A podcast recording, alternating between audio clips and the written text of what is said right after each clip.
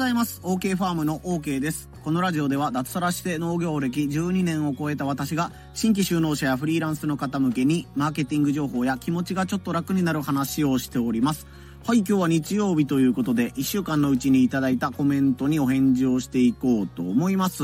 331回目の放送です。今週コメントくださったのが、しゅうかさん、とぽさん、たしずんさん、いわみ TV さん、しーちゃん、えー、あと、おきみドローンファームさん、そして、トポさんではなく、トホさん。ちょっとお名前似てるんですけどね。トホさんとトポさん、お二方からと、あと、ミントのしっぽさん、チコリータさんからコメントいただいてます。いつも応援ありがとうございます。ちなみに今日は親戚宅の駐車場からね、お届けしている車の中から、え、収録しているんですけども、マイクを忘れてしまったので、いつもより若干音声が悪いかもしれませんが、ご容赦ください。それでは今週のコメント返し、行ってみようおうはい、まず321回目の放送、新商品ごぼうスープの販売方法を悩んでいる話というところに、しゅうかさんがコメントくださってます。このお話の中ではね、新しくこれから販売するごぼうスープの販売方法について、広告費をかけて、お金をかけてね、どんどん売っていくのか、SNS とかね、コミュニティ、こういったね、あの、リスナーさんとかの力を頼りにしていくのか悩んでいるというところで、僕は秋っぽいので、皆さんにね、協力を呼びかけても、途中で僕が飽きちゃうのがすごい心配だなというか、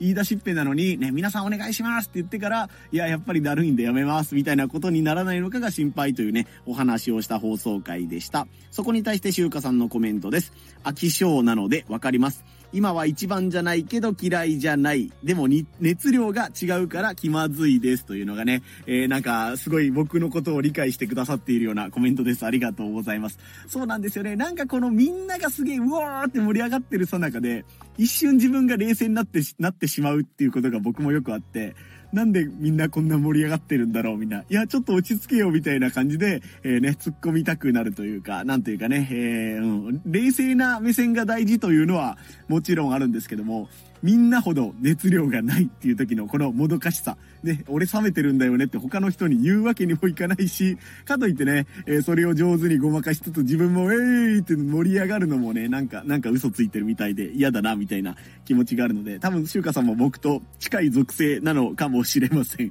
この熱量の違いっていうところは、うん、キーワードというかね、これからの人生において大事なポイントになりそうな気がしますね。まあ僕もね、やるからには自分の商品を売っていくというところにね、全力を注いでいきたいんですけども、まあやっぱりこういった点も含めて売り方とかね、お客さんとの関わり方上手に考えていこうと思います。はい、続いての放送回が323回目雑談なんですが、歯磨きや歯医者で後悔していることという放送回に、たしずんさんとトポさんがコメントくださってます。この放送回では、歯磨きをね、やるときに、歯ブラシはやってたんだけども、デンタルフロスをやっていなかったので、今虫歯がね、ここ数年増えた原因じゃないのかとか、えー、田舎の歯医者さんにお世話になっていたんですけども、やっぱり新しい歯医者さんとかね、若手の歯医者さんにお世話になった方が良かったんじゃないかというね、後悔がありますというお話を吐露した、えー、放送回でした。そこに対して、トポさん、フリーランス仲間のね、トポさんのコメントです。ものすごく共感です。歯医者さんは最新機種が入っているところを点々としてますということでね、コメントありがとうございました。歯医者さんを点々とするっていうのが、このね、あの、都会に住んでらっしゃるんじゃないかなと予想されるんですけども、歯医者さんがいっぱいあるところでね、いろんな歯医者さんを試しているんではないかという感じでした。歯医者さんの機種とかあるんですけどね、なんかあの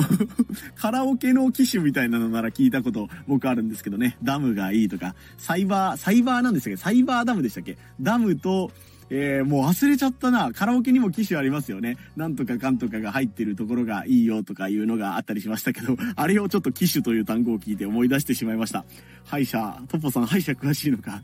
今度、漫画トークしましょうって今度言いましたけど、虫歯トークとか歯医者トークとかも結構盛り上がりそうな 予感がしてきました。今後もあのぜひ、あの、歯医者とかね、虫歯情報あったらぜひ共有よろしくお願いいたします。同じ放送回にたしずんさんからのコメントです。あ、これはあれですね。この話をするきっかけにもなったんですけども、僕が Voicy のね、マイデンティストさんっていうね、歯医者兼投資家みたいな方の放送を紹介したっていうところですね。えっ、ー、と、ハシズンさんのコメントが、昔、マイデンティストさんの放送を聞いていました。マイデンさんのおかげで、フロスとコンクールを使うようになり、だらだらお菓子を食べるのをやめました。虫歯は定期的にできます。ということでね、えー、なんか虫歯トーク盛り上がりますね、これ。自分は本当雑談のつもりでやったんですけども、こういったところ盛り上がることありますよね。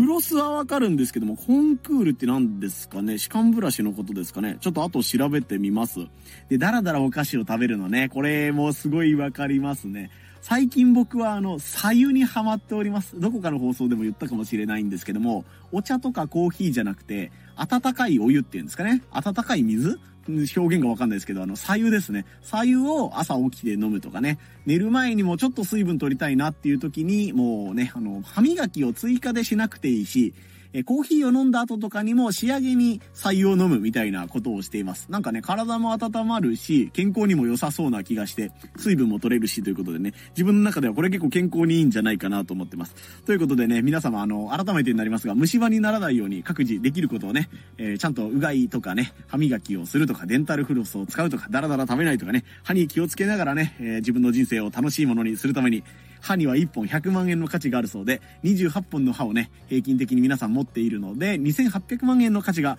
私たちの口の中にはあるということですので、気をつけながら頑張っていきましょう。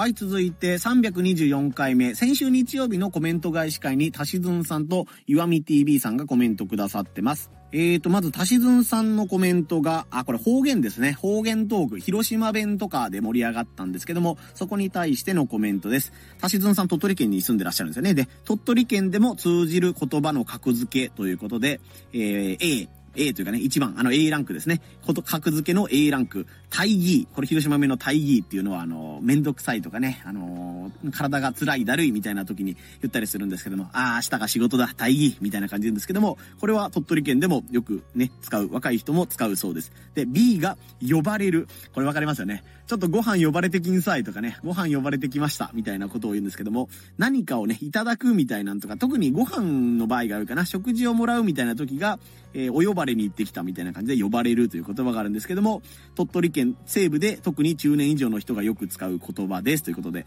で、C がめげるですね。この間、アナミさんだったかな、コメントいただいてたんですけども、めげた、めげると言うんですけども、これが一部の地域のおじいちゃんが、えー、使いますということで、若い子にもまあ、なんとか通じますという感じでね、あ、スマホがめげたとかね、あと何かな、車がめげたわ、みたいな感じで、故障をするとかね、使えなくなるという時に、めげるという言葉を、えー、使います。ということでね、方言トーク。やっぱり方言この音声配信と相性いいですよね。各、各都道府県の皆様、この方言がありますよとかね、えー、お前普通に OK 喋ってるけど、それ広島弁だぞっていうツッコミがありましたら、またよろしくお願いいたします。同じ放送回に、岩見 TV さんがコメント返しのコメント返しのような形でコメントくださってます。え前回ね、岩見 TV さんという方が、この広島県のラジオ番組のね、え同じリスナーさんなんだよっていうことをね、え教えてくださって、で、岩見 TV さんは岩見 TV さんで、僕の知っているね、あの、ジャパネット高田に勤めてらっしゃった、馬場裕二さんっていう名物パーソナリティというか、名物、えー、なんて言うんだかな、あの、ショッピングキャスターっていうんですか、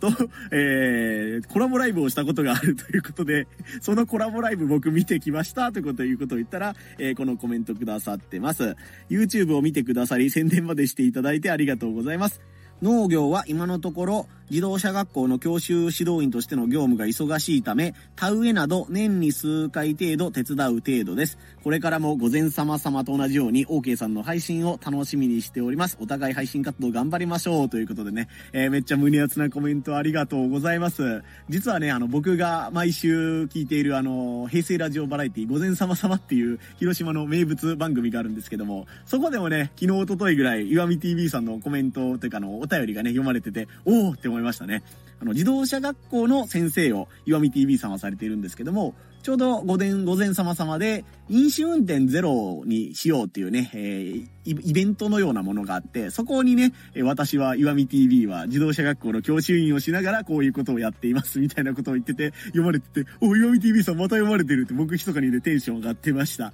で、こんな感じでやっぱり共通のラジオ番組があったりね、出身地が同じとかね、知っている地名があるっていうだけでね、お話盛り上がるのでとても嬉しいです。お互い情報発信をしていく中でね、あるあるみたいなものとかね、ええー、なんか共通の話題というものまた増えていくと思いますので、岩見 TV さん今後ともよろしくお願いいたします。続いて325回目の放送、失敗回数を増やせば成功するという放送回に、たしずんさんがコメントくださってます。この放送回では、まあやっぱりいろんなことを試してみないといけないよね、というものがあったり、えー、時の流れとかね、トレンドみたいなものもいろいろね、変化があるので、今流行っているものも廃れていくし、ね、挑戦していくうちに新しい、失敗の中から新しい成功が芽生えていくものがありますみたいなことを紹介しました。その事例の中中で、一時ですね、あの、スマホじゃなかった SNS の紹介の時に、続きはプロフに書いてありますとか、プロフを見に行ってくださいっていうね、俗に言うプロフ誘導というものが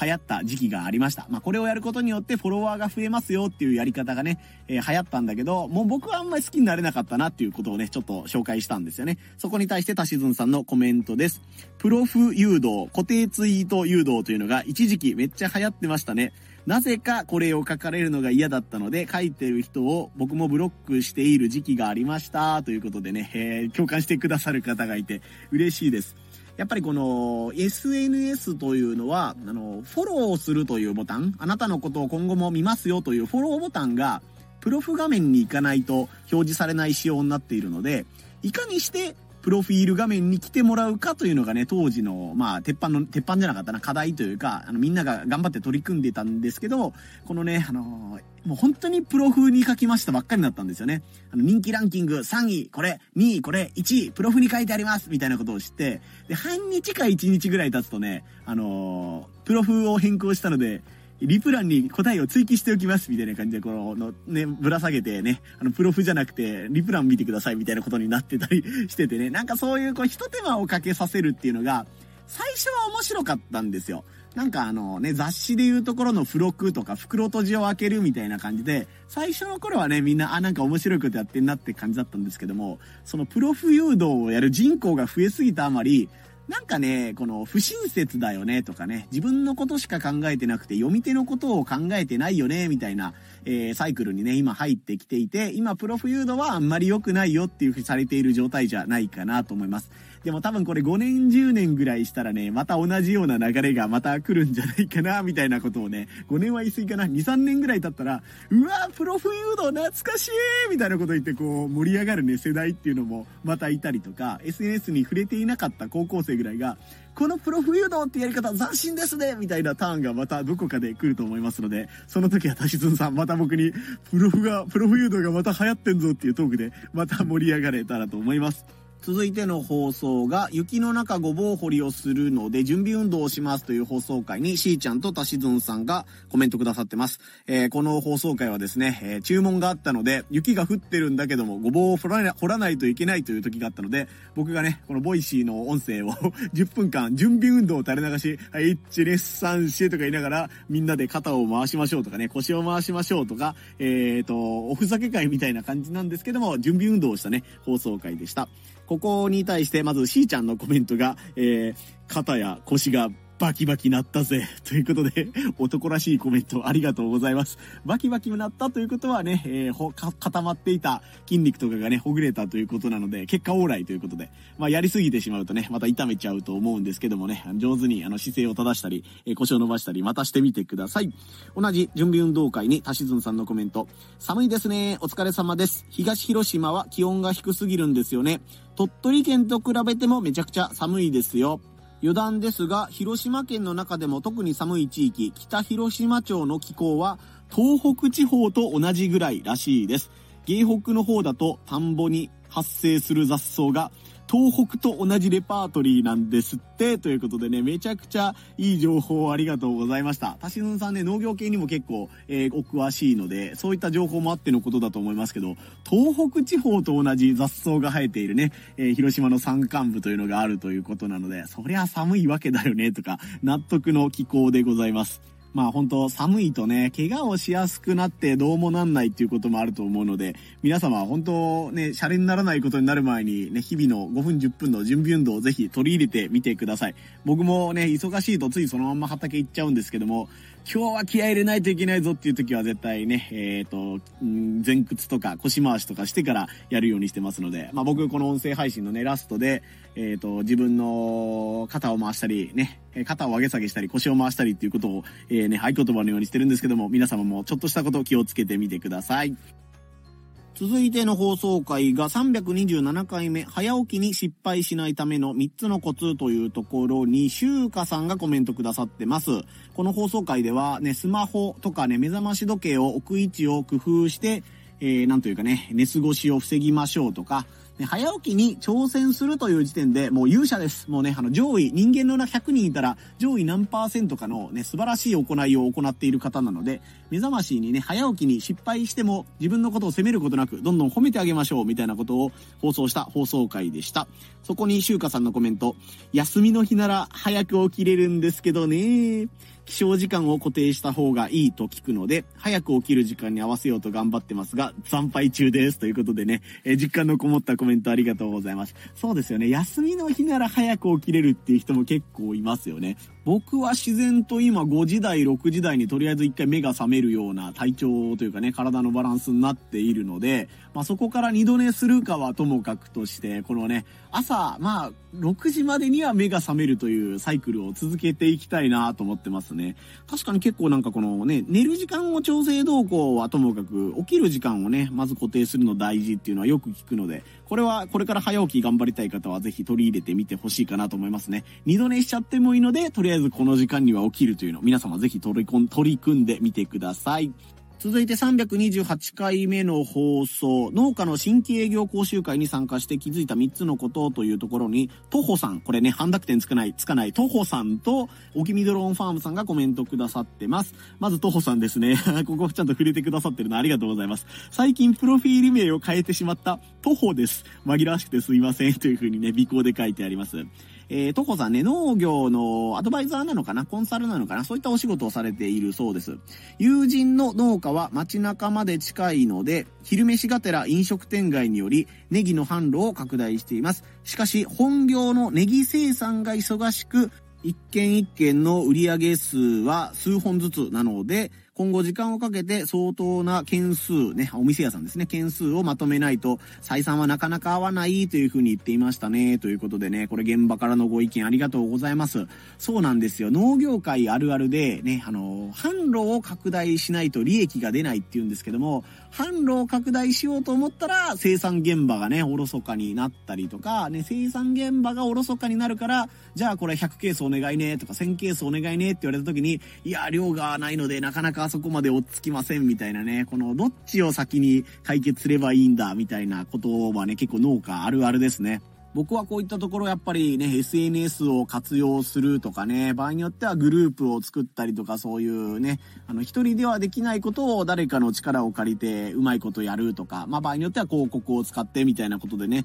解決していけたらいいんじゃないかなと思っています。僕昔自動車ディーラーで新車販売やってたんですけど、上司がね、とある上司が言ってたのが、もう飯屋さんを1個決めて、そこに通い詰めたら、そこの店主さんがね、買ってくれる可能性は上がるっていう風に言ったんですけど、でもこれなんかずっとね、生き続けてとか、まあせいぜいお昼ご飯で、2、3台まあ2件3件ね、1週間にローテしたとして、うん、2人3人しかキープできないので、なんかまあ、効率がいいのかよくわかんないみたいな。まあ、お弁当全然持ってこない人とかだったらありかなと思ったんですけど、ね、なんかその、そ根本的な対策にはなんないよなとかは思ってましたよね。まあ、その店主さんの紹介でどんどん輪が広がっていくっていうパターンは、あの、可能性ゼロじゃないのでね、ぜひチャレンジしてみる価値はあると思うんですけども、この価格帯によってね、車を売るのとネギを売るので、またニーズとかね、金額が変わってくるので、うん、どっちがいいんだろうとかね、いろいろ考えたりもしますね。同じ放送回におきみドローンファームさんがコメントくださってます。えっ、ー、と、これはそうですね、あのー、販売の営業、飛び込み訪問をやっても、打率は1割みたいなね、ことも紹介させてもらったし、まだまだね、電話が強いということで、 Zoom でやったりとか、DM で商談するよりも、電話でアポを取って直接面談の方が飲食店とかね、スーパーとかバイヤーさんの需要は高いというね、紹介もさせてもらいました。そこに対して、おきみだらドローンファームさんのコメントです。食べ物は口に入れるものだから、やっぱり対面の方がいいのかなと思いますね。え打率は1割ですか？不動産屋も電話、ファックスのファックスを使うことが多いですね。えー、電話よりもさらに飛び込み営業の方が相手にしてくれる確率は高いかもしんないですね。僕たちの場合はサンプル品とチラシを持って回っていますということでね。おきみドローンファームさんのね、得意分野というか、やってらっしゃる不動産営業のリアルみたいなものも紹介してもらいました。えー、余談として不動産屋さんはコンビニよりも実は数が多いんだよとかいうね、お話もあったりするので、やっぱライバルが多かったりするので、いかにしてね、泥臭く回るかとかね、ちょっとした手土産を持って、そうそう以前ね、おきみドロンファームさん、僕の作っているバリバリごぼうを手土産として配ってくださったこともあるということなんですけども、その説はありがとうございました。どうやって相手にね、覚えてもらえるかとか、あ、あの人にそういえば会ってたなっていうのがあったら、ちょっと電話かけてみようかとかね、逆にこの間来てくれた、粗品持ってきてくれたあいつに、まあ連絡しといてやるかみたいな関係を作るのがね、大事なのかなと思いましたね。まあ、それこそね、不動産を、しょん？不動産？土地とか建物のやり取りをするのとね、野菜をするので、金額が全然違うのでね、なんか、作法とか流儀みたいなものも色々あったりすると思うので、そういったものもまたご紹介いただけたら嬉しいです。コメントありがとうございました。はい、ちょっとチャプターを区切ろうと思いますので、皆様肩を上げ下げしたり、腰を回したりしながらリラックスしてお待ちください。はい、今週ラストの放送回が、えっ、ー、と、田舎の必需品、井戸にかかる費用とは？ということでね、330回目の放送に、えー、ミントのしっぽさんとチコリータさんがコメントくださっています。えーとですね、この放送回では、うちのじいちゃん家にあった井戸が壊れたので、修理したら、まあ、50万円ぐらいやっぱりお金がかかりましたよとかね、新規で井戸を掘りますよっていうことになったら、100万円とかね、200万円とかかかりますよっていうお話をしつつ、まあ、井戸のデメリットですね。あの、断水には強いんだけど、停電には弱い。ポンプが回らなくなったら、電気が来なくなったら、もう水が出ないよとかね、いう話をさせてもらった放送回でした。ここに対してまずミントのしっぽさんのコメントが、2年前まで野菜、花の水やりなどに井戸水を使っていましたが、ポンプが壊れたので今は使っていません。買い替えようか悩んだけど、だんだん井戸も浅くなってきたし、費用のことも考えて断念しました。なくても不便さは感じないけど、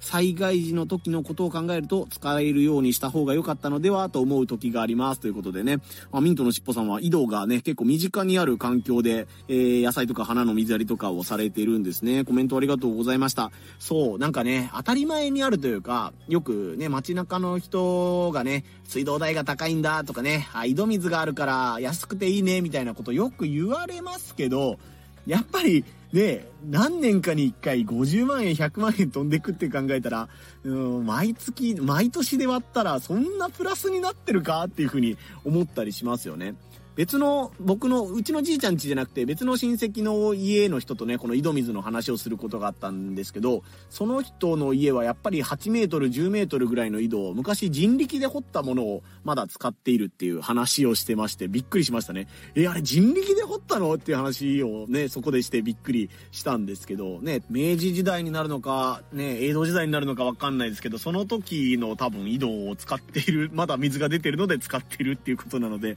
人力でそうか、そうだよな、重機がない時代は人力で掘ってたんだよなっていうのを聞いて、すごいなっていうのを思ったりしましたね。そして同じ放送回にチコリータさんもね、ちょっと似たようなコメントをくださってます。子供の頃、ガッチャンコ井戸でした。ガッチャンコっていうのは多分手押しでガッチャンガッチャンやるから、あの、レバーみたいなものを押し引きして、ね、あの、マーライオンの銅像みたいな感じのポンプから、あーって水が出てくるタイプのやつなのかなと思うんですけども、えー、子供の頃、ガッチャンコ井戸でした。我が家は、曽祖母、ひいおばあちゃんですね。曽祖母の世代から住んでる家で、家の建て替えの時に、えー、埋めてしまいました。これが何十年前かって感じが書いてありますね。結構前ですね。畑の散水にだけでも使えてたら近年の猛暑は助かったのになんて考えてたけど、そうか、維持費もバカにならないんですね。ということでね、井戸を埋めたというパターンのお話ですね。これ僕あんまり聞いたことがなかったので、参考になりましたというか、そうか、そういうパターンもあるんだなと勉強になりました。ね、あの、ガッチャンガッチャン引いてね、トトロのメイちゃんとサツキちゃんがやっててね、あの、洗濯物を水に入れてジャブジャブ踏んだりするようなシーンがありますけど、災害時にはあれ最強ですよね。なんかこの間、ポンプの修理業者さんと話したんですけど、もう学校とかああいうところにある井戸は、非常電源っていうのがあるので、災害が起こった時も、まあ、あの、停電しても大丈夫なようにはなっていますというふうには言ってたんですけども、まあ、個人宅でね、なかなか、その、非常電源みたいなものはまだあんまり出回ってないと思うので、まあ子供の教育とかね、ちょっとしたイベントの時とかも役に立ちそうなので、あの、手押しのね、ガッチャンガッチャンやる、この、チコリータさん曰く、ガッチャンコ移動 多分それだと思うんですけども、ああいったものがあったら強いというかね、便利なんじゃないかなというふうには思いました。夏場がほんと水が冷たくてね、井戸水って気持ちいいんですよね。そして冬場はちょうどいいぐらいのぬるい温度なので、あんまり肌がね、手荒れしにくかったりという、本当にいいところもたくさんある井戸水なんですけども、やっぱり人によってはね、あの、大腸菌がすごい検出されるとかね、なんか色が悪くなったとかいうね、良くないようなお話も聞いたりするので、まあ、上水道の良さもね、えー、捨てがたいんだけども、いざという時のこの井戸水のありがたみというのも、えー、分かりました。そして、なんというかね、僕は本当雑談のつもりでこの井戸水のお話をしたんですけど、X の方とかね、この Voicy ととか音声配信の方で結構いつもより再生数が多かったりとか、いろんな方にね、いいねもらったりしたので、あ、なんかやっぱこういう田舎の水道事情とかね、まあまだお話ししてないんですけど、下水事情とか、いろんな方が気になってるんだなとかね、いろんな思い出を思い出してくださったんだなと思って、少し放送しててね、ちょっと嬉しくなりました。またこういう田舎トークとかね、田舎の家あるあるみたいなことも思いついたらまた放送していきたいと思いますので、その際はよろしくお願いいたします。はい、ということで、今日までのコメント返しをさせてもらいました。毎週ね、こう、いい感じでコメントをくださってね、いろんなところのね、あの、なんて言うんだろう、男性もいれば女性もいるし、世代もね、僕より下なのかなっていう方もいれば、少し上ですよとかね、えー、といろんな世代の方とか、いろんな職業の方からコメントいただけるので、最近僕もコメント返し、とても楽しくやらせてもらってます。もう気づけばね、1月が終わりそうなんですよ、皆さん。気づきました ?1 月ラストですよ、今週。びっくりしております。僕ね、あの、何回も毎週言ってて申し訳ないんですけど、今年の目標がまだまとまりきってないんですよ。これやろう、あれやろうは頭には浮かんでるし、紙には書いてるんですけども、バーンとね、人に見せれるよとか、まあ見せなくても自分の中で持っておくようで、まあこれをやりますよっていうのをまだまとめきってないので、そろそろまとめたいなっていうふうに 思っています。それとね、あの、妻の方が今週またあの、お知り合いのお仕事のお手伝いで、また愛知県に出張に行くということなので、実は今日から妻がまた木曜日までいないんですよ。なのでワンオペ育児をまたしないといけないので、3歳の子供のお世話をしながらね、まあ小学校の子の方の子は、まああんまりお手伝いするという感じではないんですけども、うん、まあ身の回りのね、洗濯とか、お料理とかね、しながら、掃除はまあ多分あんまりしないと思うんですけども、まあ最低限のことはしながらね、妻がいなくても大丈夫だよというところを、この音声配信でもね、見せながら、えー、なんとか無事に1週間、妻が帰ってくるまで、えー、家のことをやっていきたいかなというふうに思っています。まあ寒かったりね、体調を崩したりする方も結構多いっていう風に聞きますので、皆様本当体調管理をまず大事にしつつね、え日々やるべきことに取り組んでいってみたらと思います。また音声配信の方はもちろん毎日頑張っていこうと思いますので、ね、コメントとかいいねとかね、拡散のご協力、またよろしくお願いいたします。はい、それでは最後になりますが、皆様肩を上げ下げしたり、腰を回したりしまして、ね、え体を楽にさせてあげながら、今日やるべきことに向かってまた頑張っていってみてください。ここまでのお相手は OK ファームの OK でした。まそ、ま、ま、また遊びに来んさい。ほいじゃあまたの。